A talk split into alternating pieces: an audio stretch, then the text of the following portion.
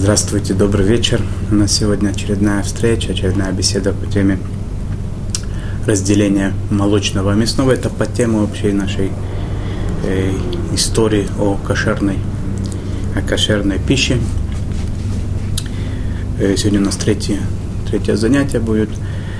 Э, мы говорили немножко об общих принципах, принципах поговорили, как что второе запрещено, что запретили мудрецы, какие были специальные постановления.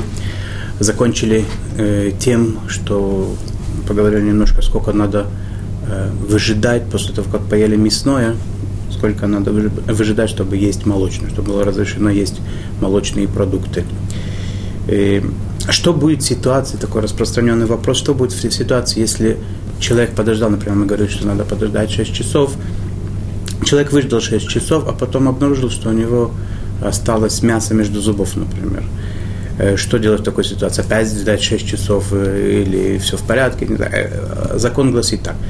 Надо это мясо, насколько это возможно, то, что там осталось, уже не мясо, как мы сказали, это то, что осталось между зубов, эти вот, надо устранить, убрать, почистить, поесть что-нибудь небольшое, не молочное, не мясное, то, что называется парвы, нейтральный продукт какой-то, выпить нейтральный напиток или хорошенько сполоснуть рот, помыть руки, чтобы они не были запачканы мясом, и разрешено сразу же после этого э, есть молочное. Почему? Какое объяснение простое, да, то что, то, что мы там нашли между зубов, это как бы уже не мясо никакое, шесть часов прошло, там все, что было в мясе, вышло, то, что запрещено как бы смешивать с молоком, и мудрецы это не запрещали. И вопрос, который может тоже возникнуть, э, в наше поколение практически нет ли человека взрослого, у которого не было бы вставных зубов, коронок, мостов и так далее. Э, надо сказать, что закон такой же, ничем это не отличается, все то же самое, как было объяснено выше в отношении обычных зубов, то же самое касается э, искусственных, и нет в этом никаких э, изменений. Кроме того, что иногда это легче их почистить, да, бывает. Так, в принципе, то же самое все. Итак, продолжим, продолжим дальше. Следующий, следующий момент, который здесь еще следует оговорить, сколько ждать после молочного. После того, как съели что-то молочное, сколько ждать до того, как есть мясное. Это не эквивалентно тому, что было наоборот, когда съели мясное, там ждали шесть часов, как я сказал. В определенных ситуациях можно облегчать, конечно, но в принципе, как бы, сам закон это шесть часов, обычай это шесть часов. Что касается молочного, в принципе, по букве закона ждать абсолютно не надо. Ну, достаточно съесть нейтрального немножко какой-то еды, кроме фиников, кроме зелени, кроме муки. Муки, муку и так мы не принято сегодня, когда-то ели муку, так в Талмуде написано. Они не делают то, то, то очищение полости рта, которое нужно. Все остальные продукты это нормально, не мясной, не молочный продукт, съесть небольшой продукт, выпить э, напитка немножко, или кто не хочет пить, может сполоснуть рот, помыть руки, чтобы они не были, или проверить, чтобы они не были запачканы молочным ничем, и тогда разрешено сразу же, в принципе, есть мясное. Кто хочет положиться на этот закон, у кого нет обычая в семье, может это делать без э, страха и боязни. Хотя я хотел бы сказать, что в принципе э, те, с кем я знаком, можно сказать, широкие обычаи, то, что принято, все-таки да, ждать немножко, делать небольшую паузу, это полчаса. В любом случае, человек решит себе полчаса делать, или спросит у раввина, как ему посоветуют, либо ждать полчаса, либо сразу есть. Как бы то ни было, не есть это в одной трапезе. Что это значит? Надо сказать благословение после еды, поменять э, то, что перед человеком стоит, естественно, это потом, как мы раньше говорили, надо поменять то, что было молочное. Сейчас он будет есть мясное, естественно, надо тут все, все убрать, поставить заново мясное, поменять иногда необходимо, очистить место, скатерть, клеенку и так далее, э, чтобы это было как бы новый, новое, новое принятие пищи. Что касается вы, выжидания между молочным и мясным, то есть после того, как съели какой-то молочный продукт, исключение составляют твердые виды сыров, я не знаю, они на наш стол попадают или нет, какие сыры и так далее, это большой вопрос, поэтому что касается твердых сыров, э, э, те, которые были во время Талмуда, у них был статус, их очень-очень долго как бы готовили, они были очень твердые, они, они были, у них был же такой же точно статус, как у мяса. То есть они, в, не знаю, как они могли между зубов застрять, но, по крайней мере, с точки зрения второй второго объяснения, то, что это долго переваривалось и так далее, и вся, вся полость человека, рта и так далее, она была полна э, вкусом сыра, так скажем, молочного, это, это было, было актуально. Сегодня, не знаю, есть такие сыры, поэтому, когда человек э, хочет новый сорт сыра какой-то попробовать и так далее, он должен спросить у раввина, прежде всего, надо ли выжидать. Есть разные мнения, есть разные виды сыров, я не могу на этом задерживаться сейчас, поскольку на самом деле есть очень авторитетные раввины, которые могут, два раввина авторитетных могут сказать разные вещи, потому что есть к этому разный подход. Каждый должен будет выяснить у своего раввина, как поступать. Каждый раз, когда я говорю, что выясните, не так далее, не, не довожу тему до конца, это мне очень, мне очень это неудобно, это мне очень как, э, неприятно это делать, но, по крайней мере, но если это так, то не всегда возможно поставить все точки над «и». И почему я это сейчас говорю так особенно? Потому что мы сейчас, в принципе, занимаемся темой, как я уже говорил на первом уроке, которая очень многогранная, там очень много из пластов, есть много вещей, от которых может зависеть закон. Мы сейчас переходим с вами к разным ситуациям, при которых было смешение мясного и молочного, в горячем виде, скажем. Там очень-очень-очень-очень много может быть всяких э, моментов, которые могут повлиять на закон. Э, Какие-то могут быть моменты. Что надо учесть, когда человек идет к раввину, и он что-то произошло. Я сейчас хочу, хочу перечислить несколько ситуаций, вообще какие, какие довольно часто, не знаю, да, но могут возникнуть в, в быту, в каждодневном. И они, в принципе, есть каждому из них четкий, ясный закон. После всего, как это выводилось и так далее, с каждой, каждой этой ситуации точно, точно определение, точно закон и так далее. Я постараюсь, чтобы это было в ясном, понятном виде, насколько это возможно, э, написано и поставлено на, э, на сайт Толдот Ишурона в, э, в печатном виде, и тогда можно будет каждую ситуацию там просто найти и посмотреть сразу, как поступать те, которые, тем, которым немножко э, до, доступ к книгам и к раввинам, например, может быть, надо срочно узнать, и тяжело раввина найти и так далее. Я постараюсь большинство ситуаций, которые в жизни встречаются, описать и, и сказать законы. В рамках наших уроков, к сожалению, это невозможно сделать. Я, я только предлагаю такую вещь сделать. Я прочитаю те вещи, которые мне показалось, что они актуальны, и скажу, что пока что, да, э, что надо учесть, какие моменты учесть для того, чтобы... Э, для того, чтобы обратиться к раввину и получить компетентный вопрос. Потому что, компетентный ответ. Потому что если человек устражит, и он выбросит продукты, например, и покажется, что это запрещено в качестве устражения, он не знает, не зная закона. Или посуда, иногда невозможно посуду закошерить, иногда каширование посуды, с вами это будем изучать чуть позже, иногда каширование посуды, оно сопряжено с какими-то трудностями. И жалко, чтобы человек себя так э, ущемлял и утруждал, если это разрешено. Потому что иногда это бывает э, просто помыть и так далее, достаточно. С другой стороны, если человек э, услышал в какой-то ситуации, что ему разрешили это, то это не значит, что в другой ситуации это будет разрешено. Человек может очень просто здесь делать какое-то нарушение. Поскольку здесь нюансов невероятное количество, поэтому... Я выбираю такую дорогу, если вы не против. Я скажу какие-то, еще раз, ситуации и что учесть в этих ситуациях. Ну, например, мы с вами говорили, что варка, в принципе, происходит при определенной температуре и в определенном, э, в определенном как бы, в, варианте. То есть, если это была кастрюля, которая стояла, или сковородка, кастрюля, чайник, которые стояли на огне, называется «кли решон», производная огня, так скажем, грубо говоря, переводя на русский язык, производная огня первой степени, оно варит. Производная огня второй степени, оно не варит. По Торе, то есть тот, кто, например, в клишине по, по, по случайности, например, смешалось у него мясо с молоком, он запрета из Торы не сделал, даже если он специально это сделал. Это не варка, варка это не считается, и клишини, то есть производная огня второй степени, если взяли, перелили воду, кипяток, например, из чайника, который стоял на огне, или был электрич... электрический чайник, который тоже называется клершон, перелили в стакан, то там уже варка не бывает. Но варки там не бывает, а внедрение в определенных ситуациях там бывает очень, очень даже сильное. Например, очень важно знать, когда идут к раввину, сказать, в каком месте происходила эта варка, то есть в каком кли, в каком производном э, огня.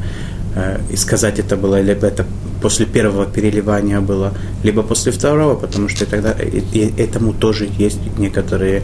Э, э,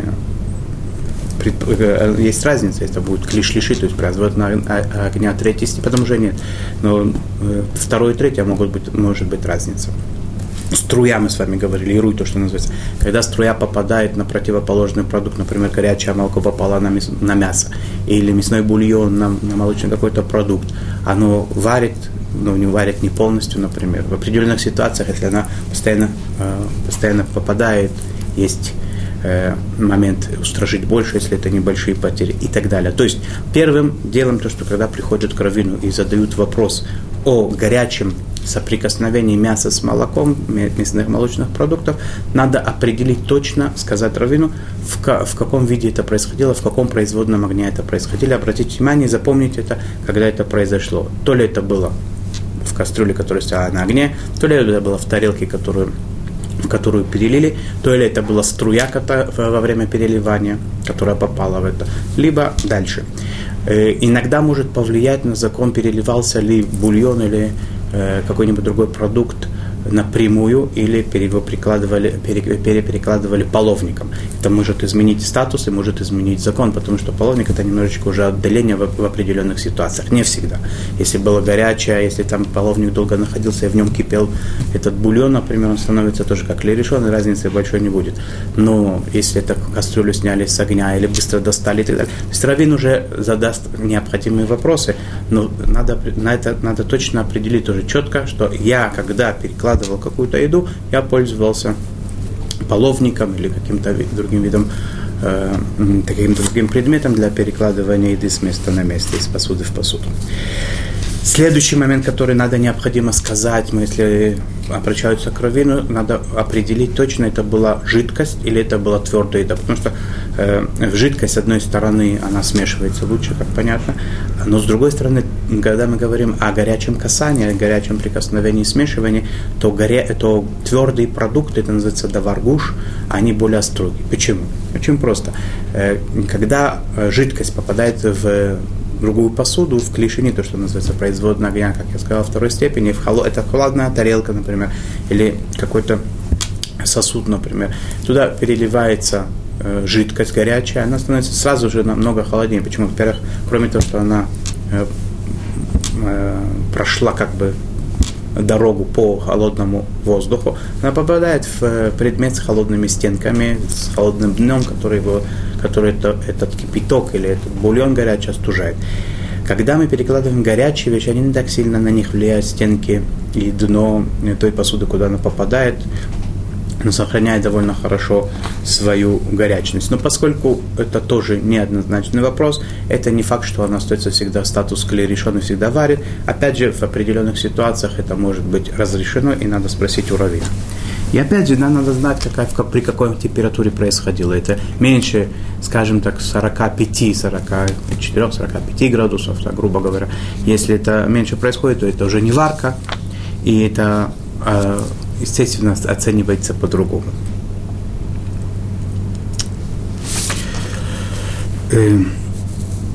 Итак, ситуация. Я вам перечислю ситуации, которые я себе тут подметил немножко, так, которые бывают. И без того, чтобы, к сожалению, сказать однозначный закон, потому что это возьмет очень много времени, возьмет и... Я боюсь, что это и не запомнится, может быть, достаточно хорошо. Все законы могут быть перепутаны, и у нас нет такой возможности так посвятить этому очень много времени. Поэтому я говорю, задаю ситуации, и они, я думаю, что через очень близкое время будут уже на, в интернете, на сайте Толдот и Шурун, в печатном виде, можно будет в интернете, каждый, каждый из этих очень легко, каждую из этих ситуаций посмотреть более подробно, когда это будет э, к делу э, нужно. Например, такая вещь. У нас есть горя, горячее или мясное блюдо, которое перемешали ложкой противоположного знака, так скажем, образно. То есть, если это было у нас молочное, молочное блюдо, его помешали ложкой мясное или наоборот. Э, ситуация вторая. Горячий мясной или молочный продукт, который порезали ножом с противоположным знаком. Тоже разница есть между ложкой и ножом, потому что нож давит, и проникновение в нож, например, или из ножа бывает в определенных ситуациях намного сильнее. В таких ситуациях что у раввина нужно выяснить? Во-первых, во-первых, объем продукта, который варится, его соотношение к ложке. Это может повлиять очень сильно. Или к ножу, к лезвию ножа, которым резали этот продукт. Опять же, кроме тех вещей, которые я сказал, что температуру надо знать, в какой, в какой ситуации, в каком клее, клеевичном клешине. Э, важно знать, мы с вами посмотрим дальше, это был продукт острый или не острый. Я об этом поговорю, потому что это, в принципе, очень такой довольно обширный, э, общее такое положение, на нем можно будет задержаться чуть больше. Надо, надо сказать, когда последний раз пользовались, то есть человек, когда идет к раввину, он должен знать и сказать ему, когда последний раз пользовались этой кастрюлей, потому что это влияет на законы кастрюли, надо ее кашировать, или она остается кошерной. И какой, когда последний раз пользовались ложкой и в какой ситуации, потому что если ложка это молочная, она не всегда может быть вообще молочная, то есть может пройти сорок лет, этой ложкой могли пользоваться, и она не стала молочной. Например, я никогда не ее, не, не, не, она не дотрагивалась никогда горячего продукта, например. Я пользовалась в холодном виде, или нож, то же самое. Да. Надо знать, как пользовались этой ложкой или э, ножом раньше. Если не знаю, то, как правило, надо немножко устражить, потому что э, у нас горячее постоянно под руками, и если мы точно не знаем, то ложкой, скорее, скорее всего, пользовались в горячем виде. Но, если мы не знаем, пользовались ли последние сутки, это тоже очень важный вопрос, то, как правило, если у нас такое правило, мы говорим, что последние сутки, скорее всего, это не касалось мяса или молока, и это намного облегчает ситуацию, как в отношении продуктов, которые можно будет есть и не надо будет их выбрасывать, как и, так, так иногда в, в отношении посуды тоже влияет. Что будет, если в кастрюлю попал, например, там варится еда, Мясно, мясно, мясное блюдо какое-то, и попало, попало туда молоко. Или наоборот, варится там молочное блюдо, попало мясо. Что будет в ситуации, когда там ничего не варится, она просто кастрюля сама по себе у нас была молочная, а мы хотим, чтобы она была у нас молочная, там мы готовим кастрюлю, сковородку и так далее, чтобы эта посуда, тарелка, они у нас молочные, и попало туда горячее мясо. Или наоборот, мясная посуда, попало туда горячее молоко. Как быть в такой ситуации? Иногда, когда мы говорим о кастрюлях, очень важно знать, я с кастрюли полной, иногда на, на, надо знать, и на него вылилось молоко, например, попало э, на стенки кастрюли молоко, надо знать, иногда определить и обратить внимание, на это молоко попало, брызнуло на место кастрюли, внешней стенки, которые находятся над уровнем э, продукта, который внутри кастрюли, то есть э, против него, или там, где он находится, напротив него или выше него. Это тоже иногда может очень сильно влиять. Важно знать иногда, определить, когда, например, у нас есть два продукта, один горячий, другой холодный, знать, что было сверху, холодное или горячее. Почему? Потому что у нас есть такое правило, что горячее, оно сильнее, чем холодное. То есть, если у нас есть, например, сверху горячий продукт, а снизу холодный, то там проникновение происходит на немножко, там иногда достаточно просто, надо тоже знать объемы какие и так далее. Но, в принципе, достаточно, если сверху горячий, а снизу холодный, просто срезать верхний слой. А самый тонкий. А если внизу горячий продукт лежит, он может полностью пройти в верхний холодный и запретить его полностью.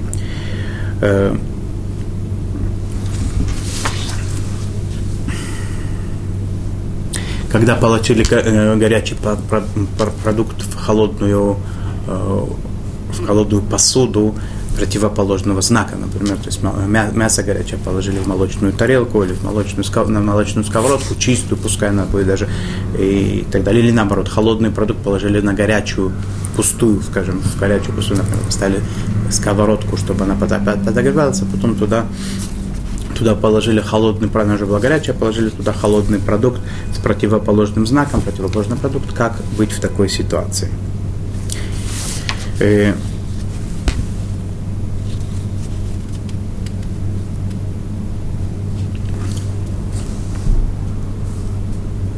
что будет, когда у нас два продукта лежат рядом между собой? Как, как быть в, такой, в, в, в, таком, в таком случае? В этом случае нам будет очень важно, как и в многих других, какой объем одного по сравнению с другого. То есть мы говорили с вами, что если есть один к шестидесяти, то э, тот, тот, кого ши, в шестьдесят раз больше, он не, не считается запрещенным, потому что то, что в него попало, ну как бы равномерно растворяется в нем и очень в незначительной степени, настолько, чтобы это оставалось разрешенным. Поэтому, например, два продукта у нас есть. Как в качестве примера, не только ситуация говорит, но и закон какой-то сегодня тоже выучить. Э, у нас есть в качестве примера два продукта. Э, в одном есть э, один сыр, другое мясо, например. Э, горячий и холодный. Один из них горячий, другой холодный. Как правило, мясо это горячее, а сыр он холодный. Это может быть какой-то горячий молочный продукт и холодная колбаса, например, и так далее. И они э, соприкоснулись между собой. В одном из них есть шестьдесят раз больше объема, чем другого. Тот, который, в котором есть шестьдесят, объема в шестьдесят раз больше, он разрешен. Надо будет э, от него отрезать маленький ломтик в, э, в толщиной в два сантиметра, остальная его часть резать что меньше продукт, он будет разрешен.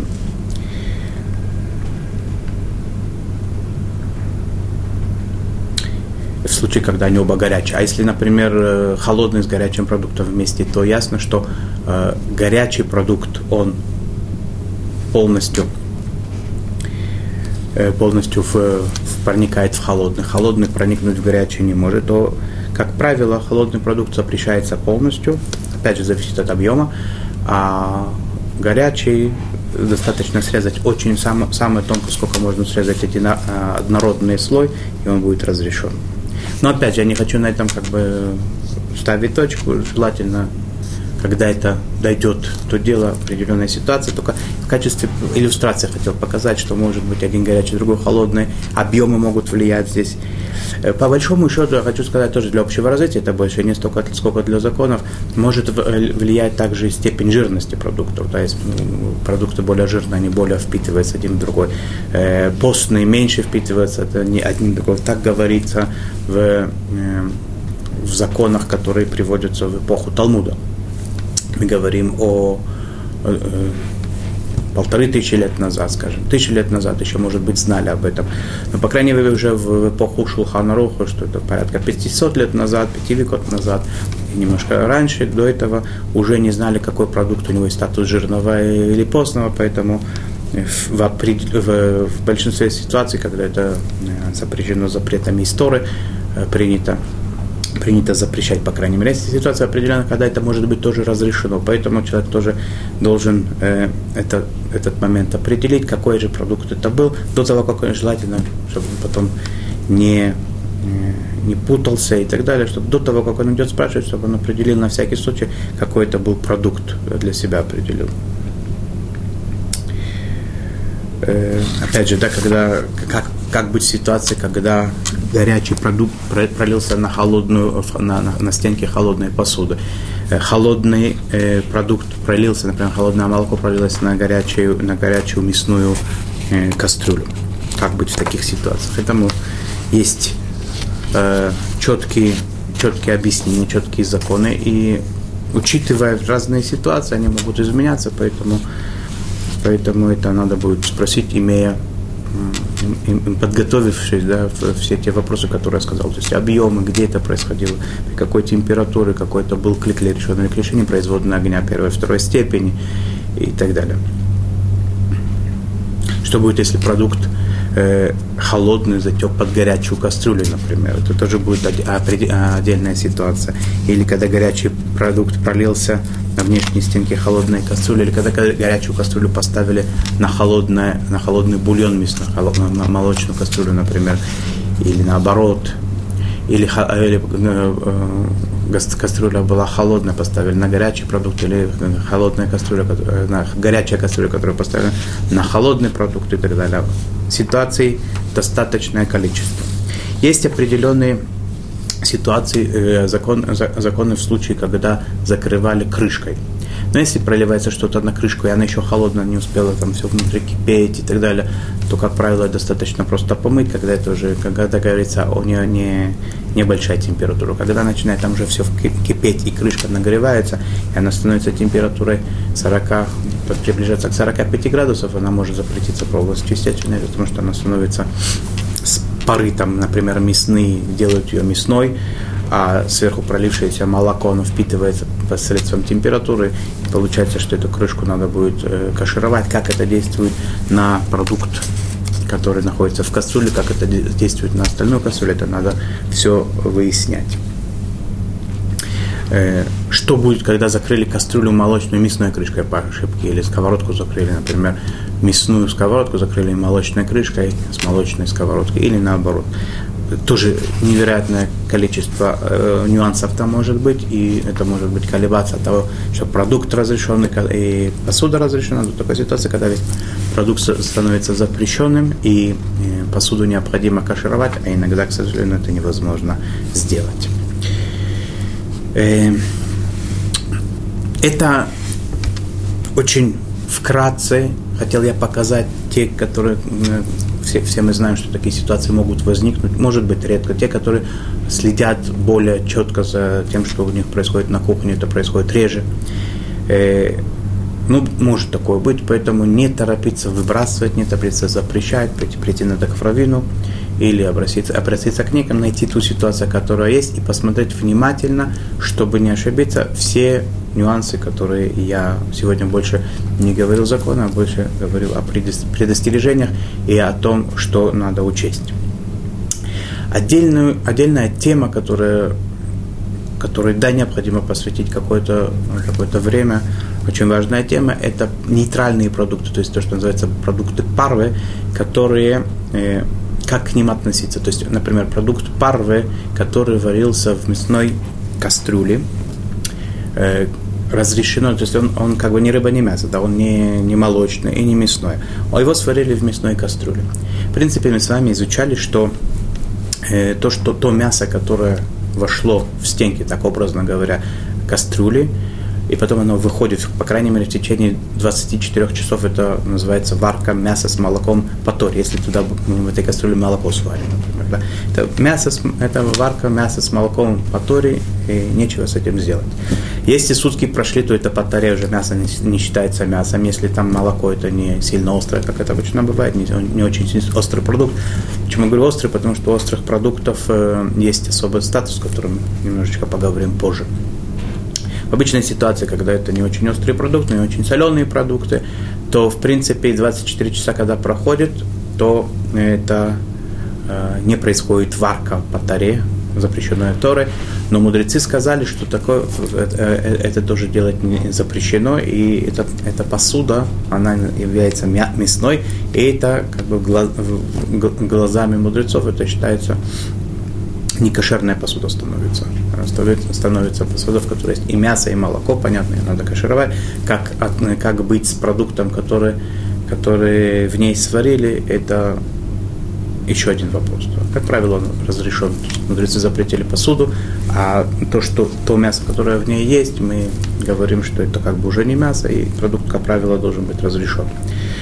Как быть? Ну, естественно, что это делать запрещено, и варить это нельзя вместе, и так далее. Теперь, как быть в такой ситуации, например, когда в кастрюле мясной, даже в которой варили последние сутки, сварили нейтральный продукт, не молоко, не молочный продукт, сварили, скажем, в мясной кастрюле сварили макароны, вермишель, и сейчас хотят эту вермишель, алиф, первое, либо смешать с творогом, сделать какое-то блюдо молочное. Можно ли это делать? Разрешено ли это делать? Второй вопрос. Разрешено ли, скажем, есть одно после другого? Третий вопрос, который необходимо знать. Разрешено ли такую еду, будучи горячей, положить на молочную тарелку, скажем? Или она остыла, например, положить в горячую посуду с противоположным знаком. То есть мы говорили, когда говорится уже в мясной кастрюле сварили макароны, и мы сейчас хотим, они уже остыли у нас, но вот это мясо, которое было в стенках, в них находится, и мы Хотим сейчас эти макароны сварить, пожарить, например, на сковородке молочной, разрешено ли это сделать. Или сварить, потом подогреть в, в молочном, в молочной, на молочной тарелке, в, молочном, в молочной микроволновой печи и так далее. Как быть, или на, и наоборот, то же самое, естественно, да, все оно идет зеркально, или то же самое, если варили в молочном, как быть с, с мясным. Эти ситуации, они часто возникают. Эти ситуации, они у нас как бы изначальные такие, да, то есть у нас нет, как правило, в, в, в доме посуды специальной, которые, хотя есть, есть такие, у которых есть такая посуда, которая нейтральная, которые варят только нейтральные вещи, у них вопросов не возникает. Но, как правило, нет такого, да, если посуда либо молочная, либо мясная, если есть что-то такое, парвенная какая-то посуда, это, это либо могут быть какие-то ножи для резки, для резки хлеба, для овощей, чтобы там не было. Но посуда, в которой варят, жарят и так далее, это редкость большая, чтобы это была нейтральная. Поэтому это обычная бытовая наша ситуация, когда мы варим, готовим нейтральный продукт парве, и потом собираемся его съесть либо вместе, либо после, сразу же, либо, сразу, либо непосредственно до того, как ели продукт с противоположным знаком. На этом я бы хотел бы специально задержаться в следующий раз, а также осветить такие глобальные темы, что касается вообще кошерного, темы кашрута, и мяса с молоком в частности, это замачивание, это особо острые продукты и особо соленые продукты. Это вот эти темы, которые хотелось бы немножечко осветить, очень коротко, но хотя бы, чтобы были какие-то общие такие границы, общие законы понятны в, этих, в отношении этих вещей. А пока что мы закончим на этот, на этот раз. Пожелаю вам самого всего хорошего. И я надеюсь, что скоро получится выставить эту статью на, на сайт, и можно будет ее, любую тему там найти коротко, но как бы более подробно, чем на нашем уроке, и посмотреть, познакомиться с этим более подробно. Всего хорошего, до следующей встречи. Я думаю, что у нас еще одна встреча ждет по теме мяса с молоком. Всего хорошего.